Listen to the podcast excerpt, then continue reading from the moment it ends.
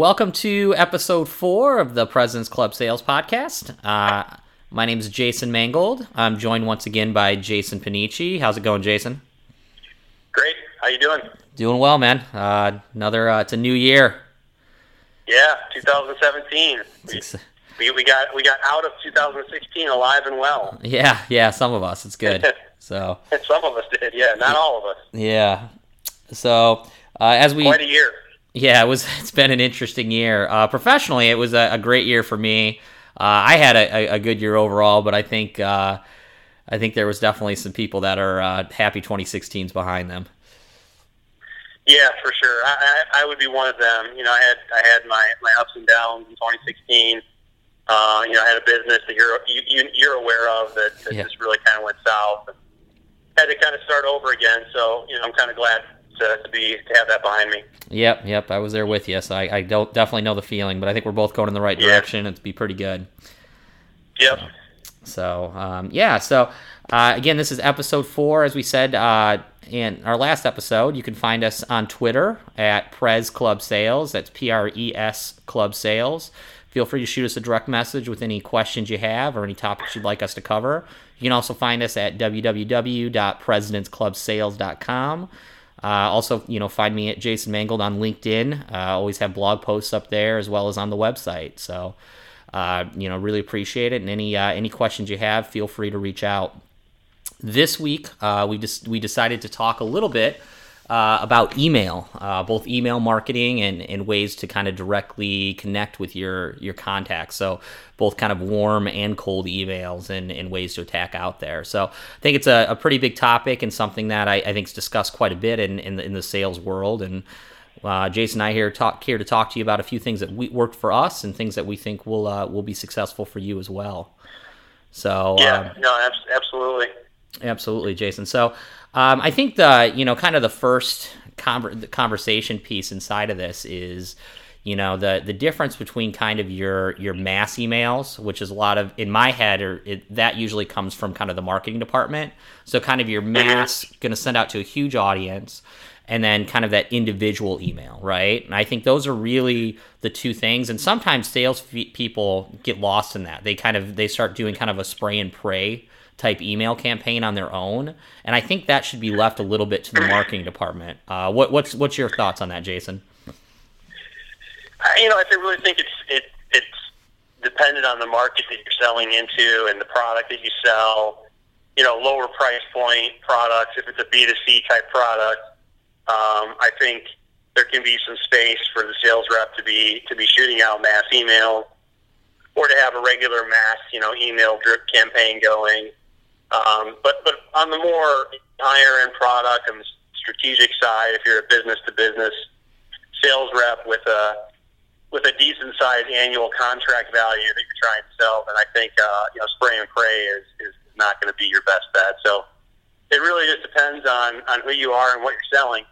But I think for most of our listeners, since you know we're, we're the President's Club podcast, right? I think I think spray and pray is going to be uh, it's not going to be the right strategy to get you to the President's Club. Um, you know, again, if you're in the B2B world, you really have to be targeted and focused, and and that's going to help you differentiate yourself from all the other salespeople who are out there and uh, using a spray and pray method, right, or, or using just just email templates. They're obviously generic and and they're sending the same email to, to all of their prospects so I, I really feel like you know, um, targeted is the right way to go, and that's where I've seen the most success. Yeah, absolutely, and I think, um, and I, I, definitely think in a B two B world, that's the way you, you you have to have to really go about it. I think there's definitely some advantages to spray and pray from a marketing standpoint. Um, but I think you know you should kind of keep your name off of that um, as the kind of the direct sender.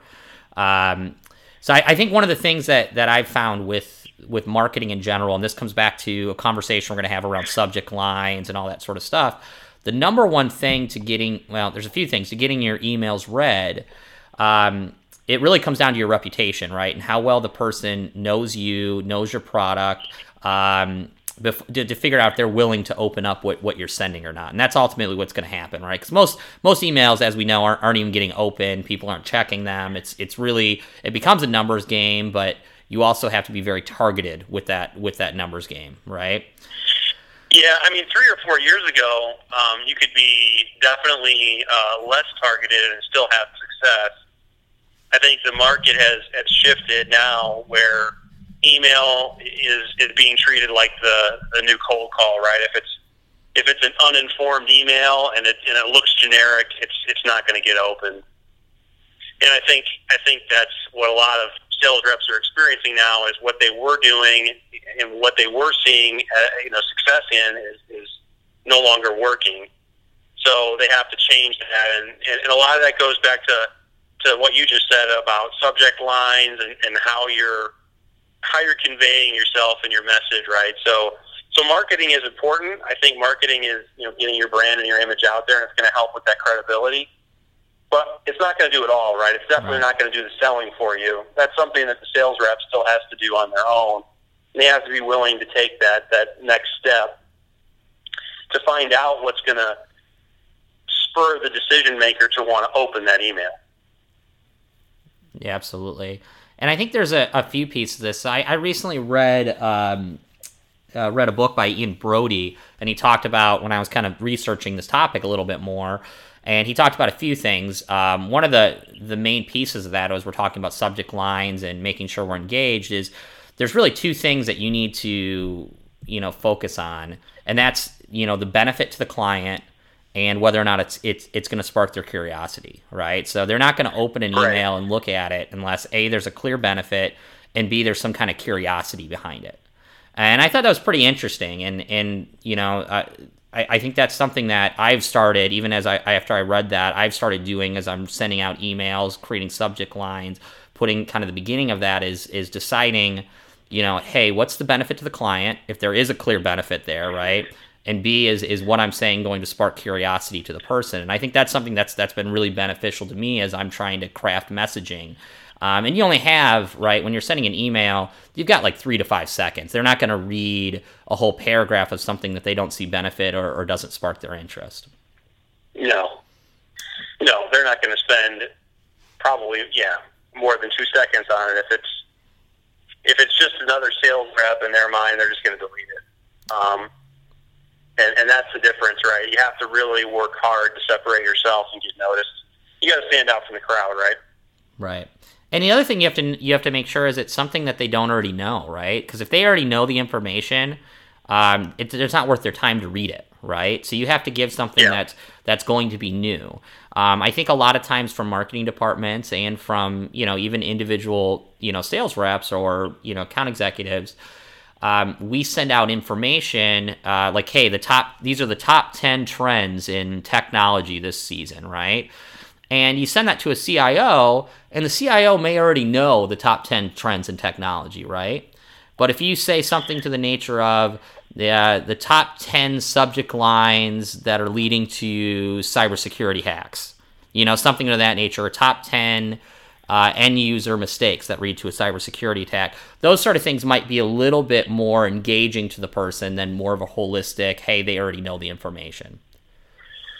Yeah, and I would even say um, you need to dig deeper than that. Um, you know, I think where a lot of where a lot of salespeople go wrong, myself included. You know, this is something I've learned through through time and, and trial and error.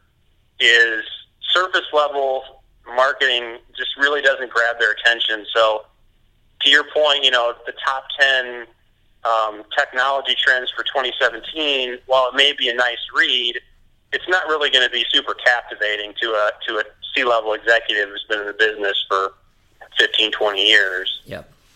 Now, if there's some new compliance or regulatory uh, requirement out there that's literally brand new uh, for 2017, that may be something that you could educate them on that they may find appealing. So it's getting past the surface level stuff and digging deeper to find out what is truly new in the market that may mean something to that C level executive and who that C level executive he or she may not have time or have not may have not brushed up on that particular topic yet. And if you can come in and educate them before they actually have a chance to, to do it for themselves, you're bringing value to them, right? You're, you're saving them time. You're, you're giving them information that's valuable to them for their business. That, that's somebody that people are going to want to invite in to talk further with. Um, you know, just, just sending over something about cybersecurity or, you know, technology trends – I can take it or leave it, right? right. If, I, am a C-level guy, it doesn't really matter to me. Um, but you know, if I if I have something that I'm required to do from from the government and it's you know related to technology and, and you're educating me on that, well, that that's gonna that's gonna be something I'm gonna react to. And that's a good point. And that comes back to what we're talking about, right? That's that's that's hitting their benefits, right? Something that benefits them yep. directly um, there's another component there is time, which I think we can do a whole nother episode on time at some point.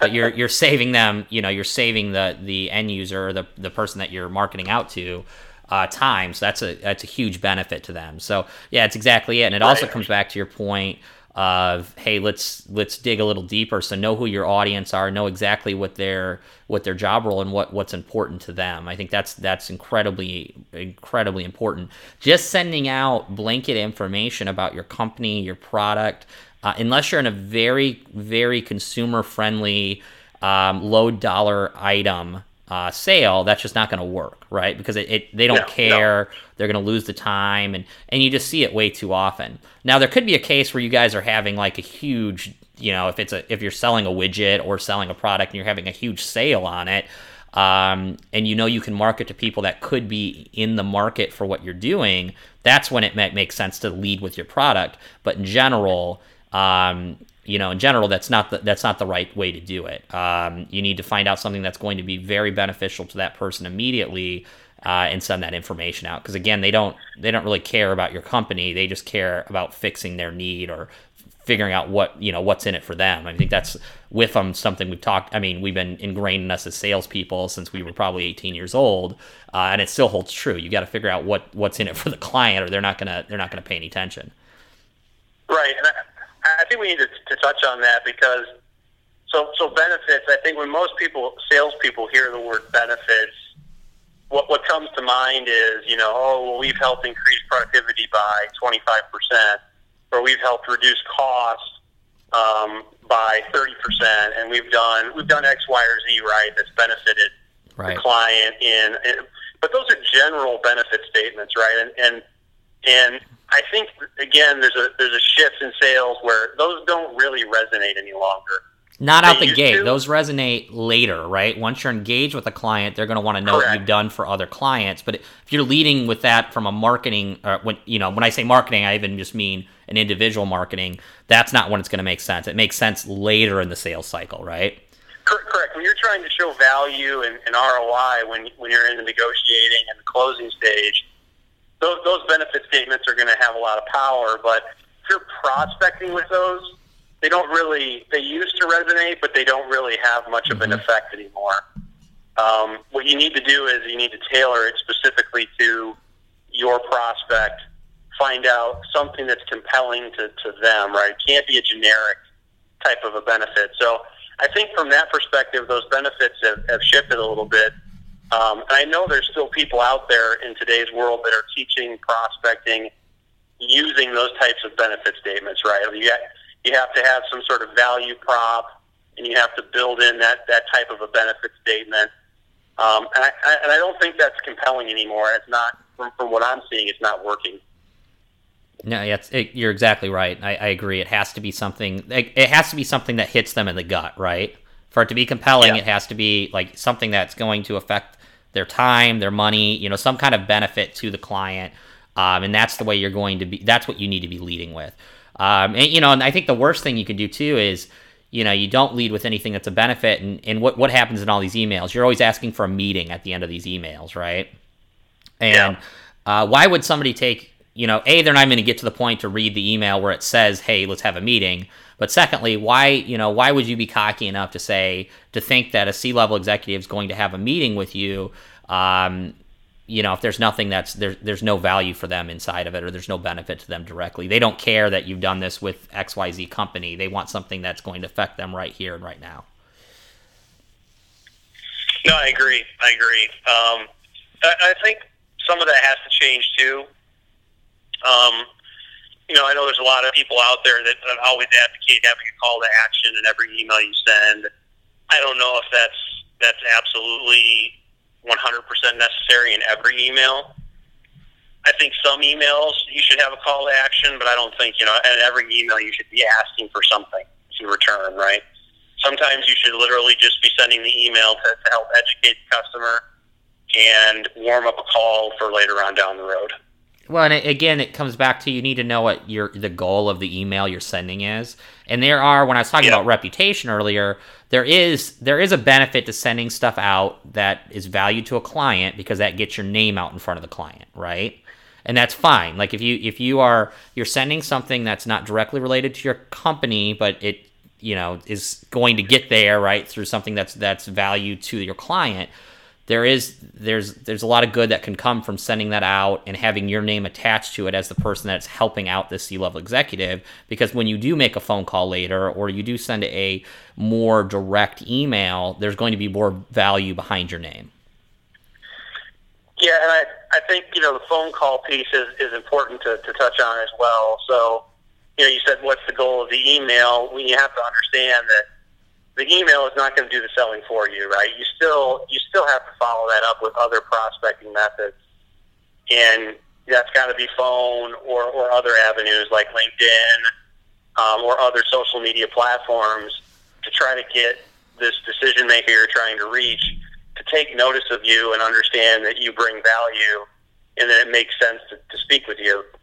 Um, I think far too often, you know, one of the things that the sales reps are falling prey to is that um, the email is enough, right? If I send out 100 emails, 100 targeted emails in a week, that should be plenty for me to get enough warm leads to fill the top of my funnel. And and I think anybody who's been in sales long enough knows that that's that's uh, a recipe for disaster, right? That's not going to happen. Um, you, you really have to be going back after them through some other channel to try to keep that keep in front of them. Yeah, that that's a good point too. When we talk about goals of emailing, I so I personally think the days of just pounding the phone, you know, cold calling, cold calling, calling, those those days are completely over. I think there has to be They are, yeah. Yeah. Um but that said, the way that you you know you sell or you make these huge deals, it's by human interaction, right? So you have to you have to find a way to have a direct conversation with your client. And that usually starts with an email as an introduction, as to get your name out there and, make them understand who you are. But the way that the selling is going to take place is going to be through a phone call or a meeting, right? That needs to happen through face to face conversation or, or phone to phone, voice to voice, right?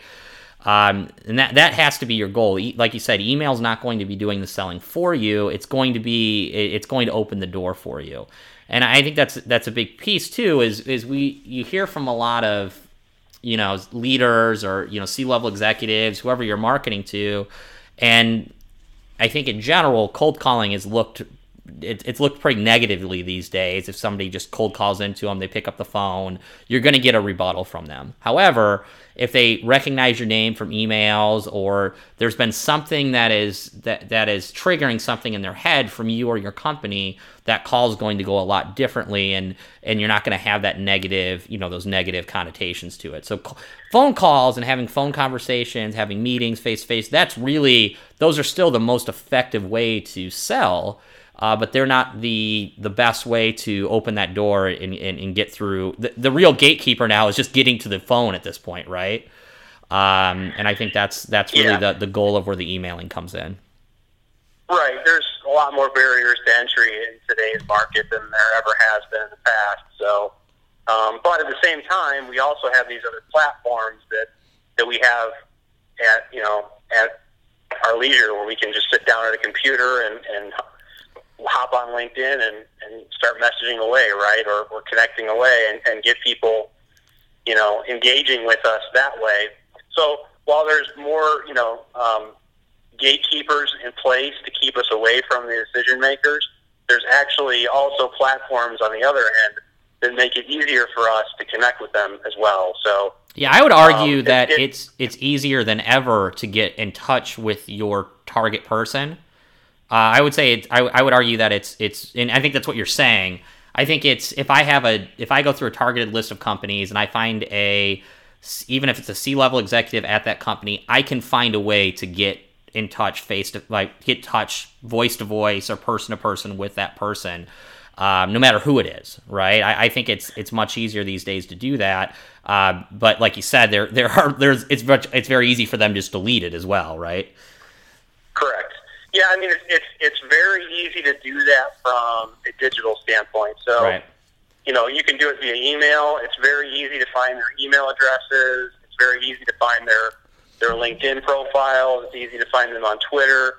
And, and you can message them very easily through those channels. You can connect with them very easily through those channels. I think what's harder than ever, though, is getting what you were talking about that that sales conversation on the phone with the decision maker.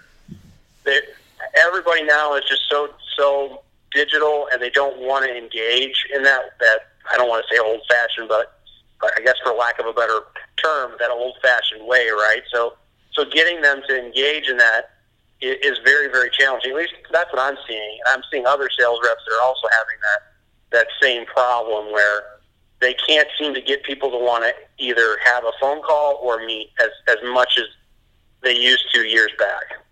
Well, there's a couple sides of this, and, and it, again, it really depends who you're targeting. Um, but it, it comes back again to the benefit to the client. So you know where where you struggle sometimes with smaller companies is that so so let me I'll take a little bit of a step back. You need to a you need to be able to go and you need to be where they are, right? So a lot of those are end up being CIO summits. They end up being uh, events, all that sort of stuff. You need to find a way to get in front of your audience and find out where they will be. Because what has happened, um, and it, it's a real struggle for smaller companies, is all these executives are now used to being treated like kings or queens, right? I mean, if uh, you know a, a, Fortune 100 company wants to sell to an ex- a C-level executive of another Fortune 100 company, they are going to spend an exuberant amount of money to get in front of that person and find a benefit for them to get in front of you. Would you agree with that? Yeah, no, I would agree with that. Absolutely. And so that's where the struggle happens with probably the majority of people that are listening to this podcast probably don't work for a Fortune 100 company. And that's where that struggle comes for a small business or a smaller business or somebody that's entrepreneurial, that sort of stuff is how do you play in that realm? And you need to, uh, you need to, you need to figure out a, a, targeted way to get in front of them and figure out where what they are doing and, and get in front of them at that event. So it, it, could be something like a CIO summit, it could be a tech event, um, but it also could be figure out how they use technology. Uh, you know, especially in consumer-based sales, start using things like Twitter. You know, use use ways uh, or start engaging with them on LinkedIn on their blog posts or different groups they're in. Find out what they do. I I'm connected with uh, a C-level executive. I connected him with through a beer app on my phone. I mean, those are ways you have to you have to find out what and, and you know it's just a common interest. I don't think we probably will never do business. I you know or anything, but you know, we found common interest, and there, there's going to be, you know, there could be a reason for us to connect by by doing those sort of things. Yeah, I, I think you know the other thing too is is that you have to leverage your network, of course, right?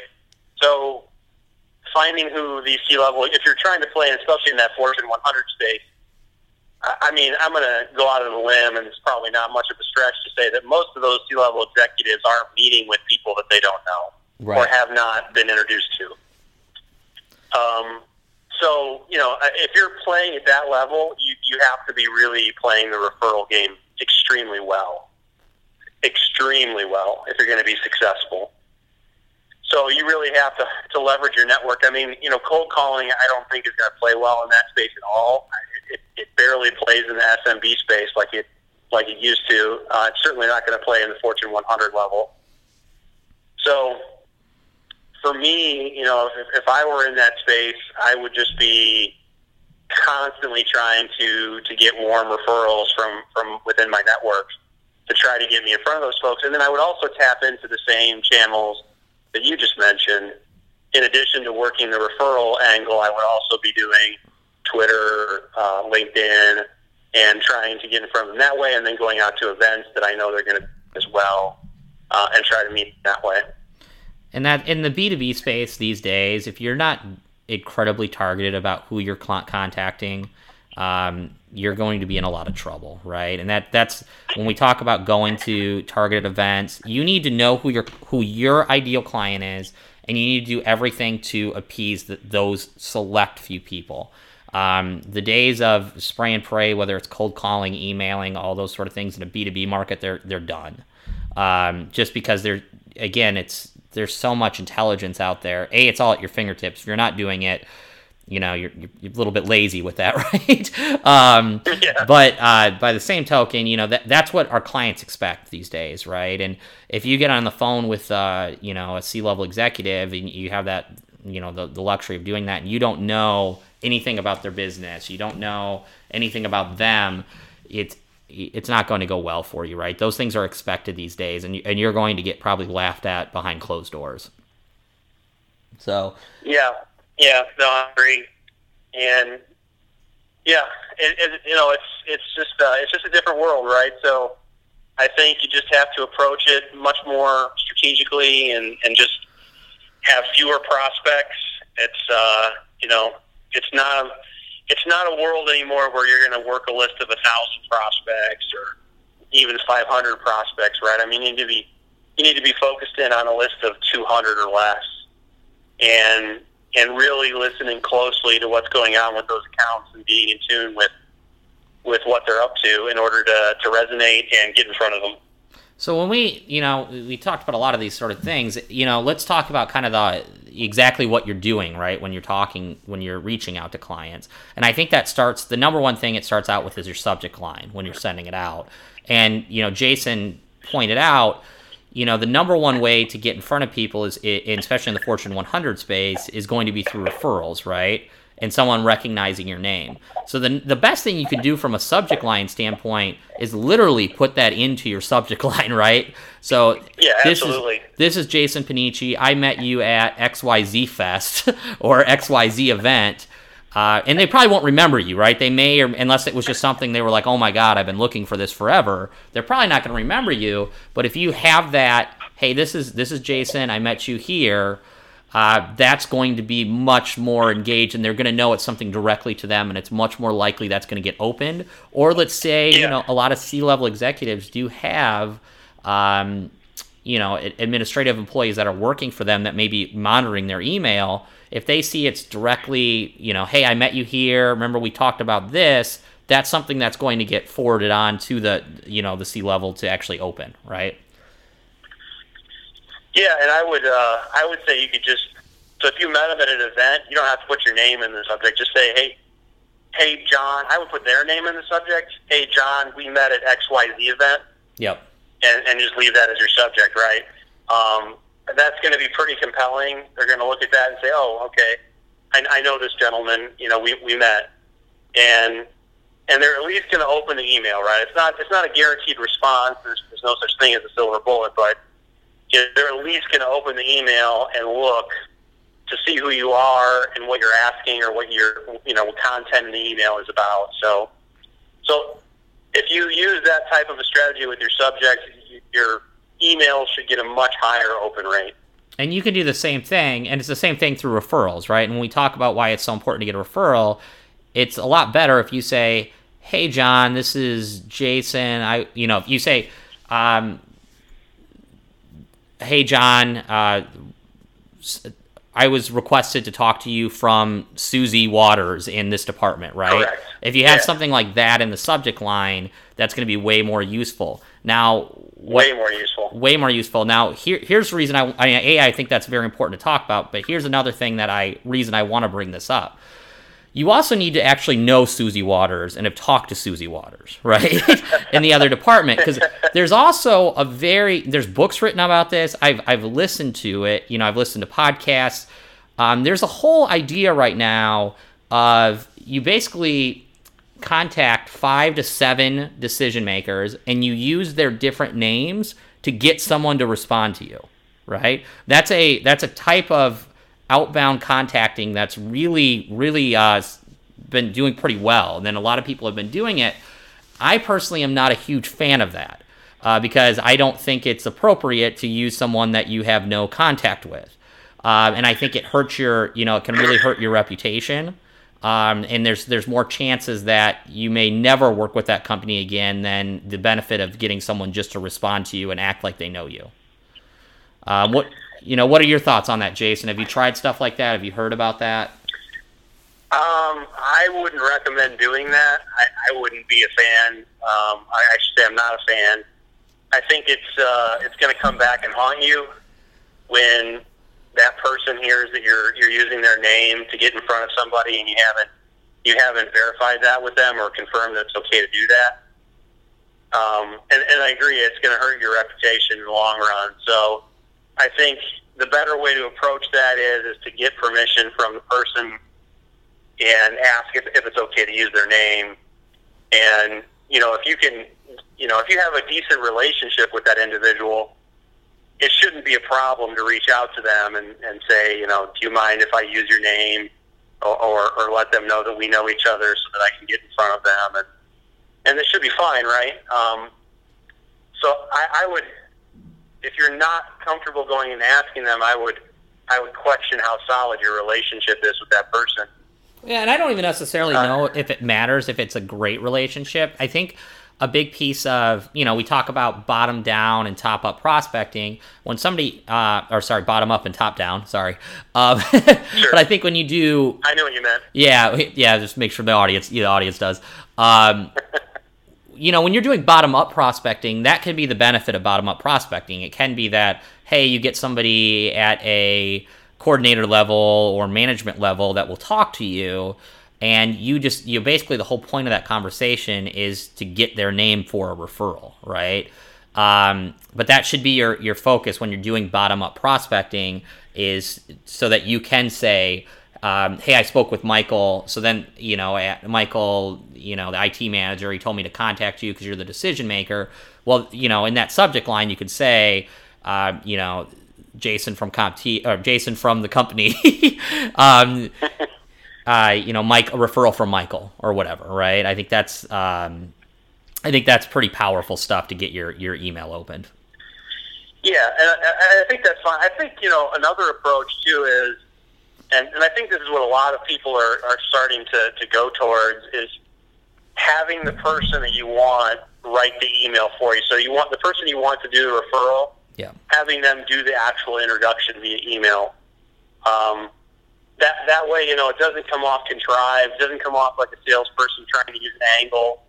The the person is actually doing a warm introduction, right? They're doing a, a an actual warm referral, and the contact can see that, and that's going to open up more doors, I think, than if the salesperson is just saying, "Hey, I know Tim. Um, Tim said, you know, I should reach out to you." and a lot of those tactics are they're still older tactics, right? I mean, people have been doing that for for years, decades. Um, but having somebody actually compose uh, a warm email introduction or a warm LinkedIn introduction, that's a bit newer, right? It's a bit more of a modern approach. And I think it's probably going to resonate more with uh, with the C level executive or the decision maker. Right. And and I guess and obviously that's a perfect world. If you can get them if you can get them to forward the message or to come directly to them, that is that is obviously the best way you need to do it. Um, yeah. So yeah, that's a great point, Jason. That that should be the you know the the first first thing that you're talking about. So well, it's so easy to do in in in today's world. I mean, if you are, are asking people for warm introduction on on LinkedIn, I mean, all they have to do is uh, all they basically have to do is just add you in to you know the, the conversation, right? They just put your name in there. It's that simple. They just type your name in, and you're you're a part of the conversation. Yep. So yeah, that's good. And I think pretty so, easy. So I think the other side. So this is a great world where we got a referral in, but let's talk about subject lines when we have, you know, we really don't have that referral. We don't have. Um, and we're not just going to make up Susie Waters because we saw their title, right? Um, so, what are the subject lines we use there? Well, I think it goes back to what we talked about earlier is we need to make sure those subject lines a have a benefit and they spark curiosity right i think those are the two things yeah. that you need to ask yourself when writing a subject line and you also need to make sure that something in, inside of that is in the first two sentences because that's all they're going to see is subject line. They're going to look at the first sentence or two and say, "Hey, is this something I care about?" And then they're going to move on. Would you agree with that, Jason? I would, yeah. So I agree totally, one hundred percent. So that's the um, question I want you guys asking yourself is when you're writing those subject lines, writing your first two sentences, just kind of do that hand check, right? Benefit and curiosity, and you're going to know you're going to know your audience better for your direct, you know, your whatever you're selling. You're going to know that better than Jason and I will, but I think that's that that should be kind of your mental check. Um, anything to kind of add to that, Jason? I mean, no, I think it's exactly right. Um, I, I think you're spot on there. There's really not much I can add to that that point. Uh, the only thing I would go back to the referral topic is just to say that you know another thing you can do to help ease the pain a little bit there is if you're asking people to do warm introductions for them, write the email yourself, right? Have it all already drafted up and let them know. If you could just forward this or send this, um, have the subject line already composed and ready to go, and, and it should be pain free for the person doing the referral. All they have to do is either copy and paste or, or just forward it. Yeah, I think that's a good point. Um, and just you know just have that conversation with them and don't make it too pushy. And if they don't want to do it that's fine to say hey can i use your name? Right? Um, but yeah just make that as, as painless and effortless for the person uh, as possible. Right. Absolutely so um, we'll go into some you know some topics through the email but one other thing i wanted to ask you about is uh, your your feeling on uh, in messaging and linkedin as it pulls into emailing because a question that i've get i've had countlessly are is is from people that don't don't have their company paid pay for their LinkedIn, right? I, I've been lucky enough to have some companies that will will fund it. Uh, I've also not had companies that would fund it, and I've had that own my own internal question: Is their value in in the paid services for LinkedIn? Um, and really, the benefits that you get with the paid services for LinkedIn are, hey, I can see who's viewed my, you know, who's viewed my, uh, my who's looked at me, who's viewed my profile. Uh, but really, the biggest benefit for salespeople is the in messaging, right? And that's direct messaging to uh, decision makers or whoever you want on LinkedIn that aren't in your immediate network. So, what have, what's been your your experience with that, Jason? Well, I, I would first off say that the days of companies not funding LinkedIn should be over. I think all yeah. companies, if you're if you're running a sales organization, um, you should be funding LinkedIn for your sales reps. Um, in addition to that, I would say they should also be funding LinkedIn Sales Navigator as an add-on. Agreed. It's just it's just mandatory in today's environment that your reps have that at their disposal. Um, so you're you're at a significant disadvantage if you're a sales organization. You're not doing that. A, a significant disadvantage. So so that's one. Uh, two, I would say it's you know my my experience with using InMail and my experience with uh, using LinkedIn in general has been very powerful. Um, and I think it continues to evolve and become even more powerful. It's uh, it's a great way to, to warm up prospects, to get them to see who you are, to uh, to visit your profile, and understand that you're reputable, and that there's someone you're someone that they would want to speak with. So um, I think the problem that I see with LinkedIn is that people aren't using it effectively. And by that I mean they're either wasting a whole ton of time using it ineffectively, so they're on it all the time, but they're not they're not really doing anything, right? They're not really trying prospects, they're just clicking buttons on social media. And then uh, the other side of it is there's no there's no endorsement for management so there's really no strategy behind it. So people just ignore it. I would agree with you, and I think um, so. I want to get, I, I want to pull the conversation a little bit into in messaging versus email in a second, and I think we can do a whole nother. I think literally we do a whole nother episode on LinkedIn, right? um, I think we should. Yeah. Yeah, absolutely. Sure. Uh, but I will say, you know, the the big benefit to LinkedIn, if you guys aren't using it, I mean, first thing, use it you know all the information there is directly from the person right so the the c-level executive has actually gone on there put the information so you know it's all rel- it's it's all up to date it's relevant information so you should be utilizing that so personally you know, so the question comes into is it worth the money? I, I personally think it is one way or the other if you're working in a B2B environment because you're going to be able to touch people that you're, you, you just can't find emails for. It's just, and, and you're going to be able to get them to open that directly. And I think that Yeah. conversation needs to be the same way your email is. But I've, I always start the conversation when I when I finally get it very targeted and I know I'm reaching out to the right person. I know I'm going to ask them for a meeting as long as I still have LinkedIn messaging, uh, LinkedIn in messages available, I always start that conversation on LinkedIn as opposed to email because I, I think it, um, and, and my response rate is much higher. I mean, I probably have a response rate over 10% on LinkedIn for in messaging, and I can guarantee you're not getting a 10% response rate anywhere on direct emailing. No, no. I think your yeah your response rate on, on LinkedIn is going to be much higher. I mean, that's going to go for for everything on on LinkedIn, right? I mean, whether or not the connections. I mean, my connections uh, response rate is through the roof. I think I'm getting like sixty percent on my connection requests. So it's it's very high, and you're not gonna you're not gonna connect like that anywhere else. Yeah, It's not gonna happen. Um, and you know, my profile views are, are high. I think that's important too, is keeping your profile views high. But but in, in terms of you know looking at email versus in-mail, I don't think there's any comparison there. The only thing that, that I would say is that it, it's just very limited with in-mail, right? You're only going to get 20 or 25 a month, depending on what your subscription level is. Yep. But yeah, they're definitely with very email, powerful. You know, it's unlimited. So Yep. I've had much, I mean, just looking back to my pipeline, I mean, a lot of the people that come through my pipeline, it really started with LinkedIn. And you think about how few LinkedIn in messages I send compared to how many emails I send. Uh, and Yeah. it's not, you know, it's night and day, right? But still, when I look at Yeah. my funnel, a lot more of those started through LinkedIn. So just kind of a you know a topic out there for you guys. You utilize your in messaging if you are lucky enough to have your company. And like you said, I think most companies are paying for it, but some smaller companies may still not be.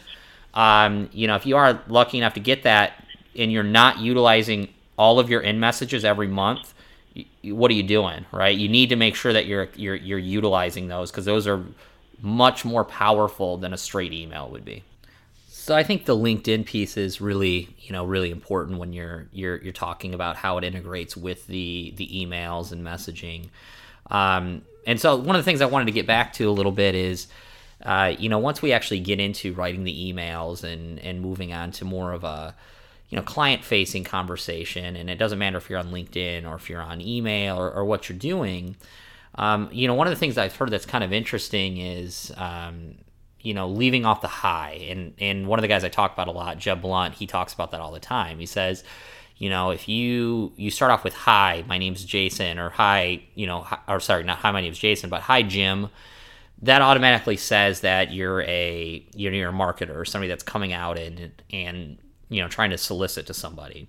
Uh, because when you email and i actually never thought about this before because when i do internal emails to coworkers that sort of stuff i usually just think it's polite to say hi but i think you know one of the things he talks about is you know when you do it internally it's just like jim or you just say susie those sort of things. You don't say hi susie. Hi jim and it's been interesting. It's something I've been trying for the last couple weeks, and it's it's been you know it's been okay, and and it's it's just something that I want to put out there too for everyone. I think it's uh you know it's a good tip that I've I heard from you know from some of the podcasts and things that I listen to that I think could be pretty useful for for people. So you know that's another thing I would say is try leaving off the high when you're messaging, and I know it sounds like kind of a you know quick tip thing that you know may or may not be because I don't know if there's a you know silver bullet for any of these things, but something to you know something to kind of try out and something that might work out for you. So um, so that's something that you know that I've been doing about I've been doing quite a bit lately. Uh, and another thing I'll say is you know don't worry when you're sending out a whole bunch of these emails, you're sending out a whole bunch of LinkedIn messages. You know, don't worry if you're not getting an immediate response because it comes back to what we were talking about before with reputation. That you know, just as the more that you get these things out to, you know, to your clients and to the the C level executives that you're looking for, you're working with, uh, the more you're going to kind of get your name out there and more people are going to know you. And I, I think that's very, very useful. So keep, you know, make sure you're not overwhelming clients with a whole bunch of different emails, but by the same token, don't get, you know, don't beat yourself up.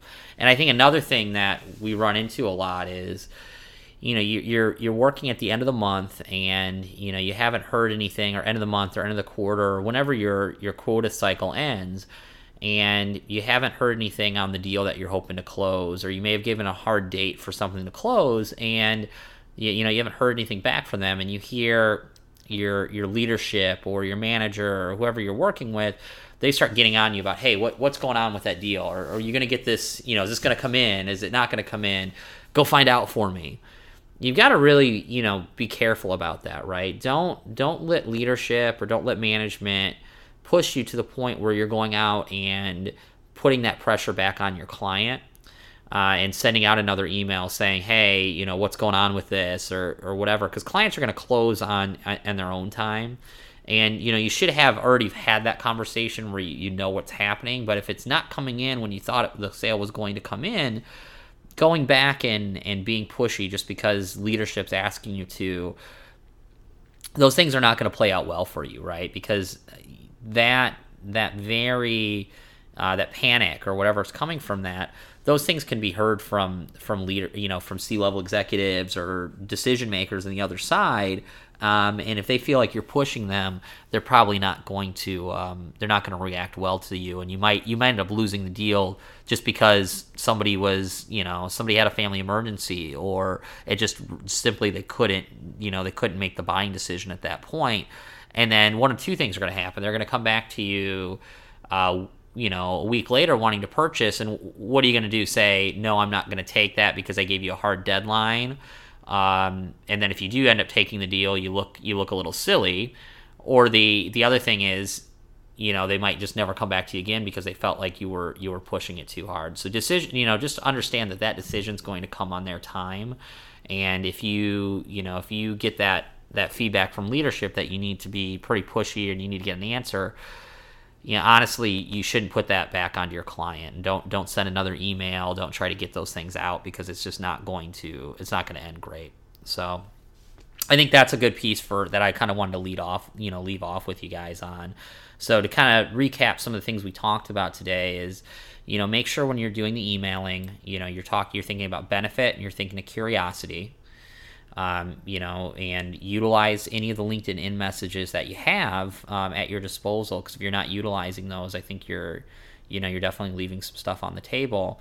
And then, you know, just know that at the end of the day, you, those are your deals. Whether or not, you know, these these last minute deals close, and if you're getting a lot of pushback from your your leadership on last minute deals, if you go back and show that real all that panic back to your clients, you're just going to end up hurting your own dollar and your own you know your own quota and your own pocketbook if you go back and put that pressure back on your client. So I think that's another good piece for you to leave off on. So.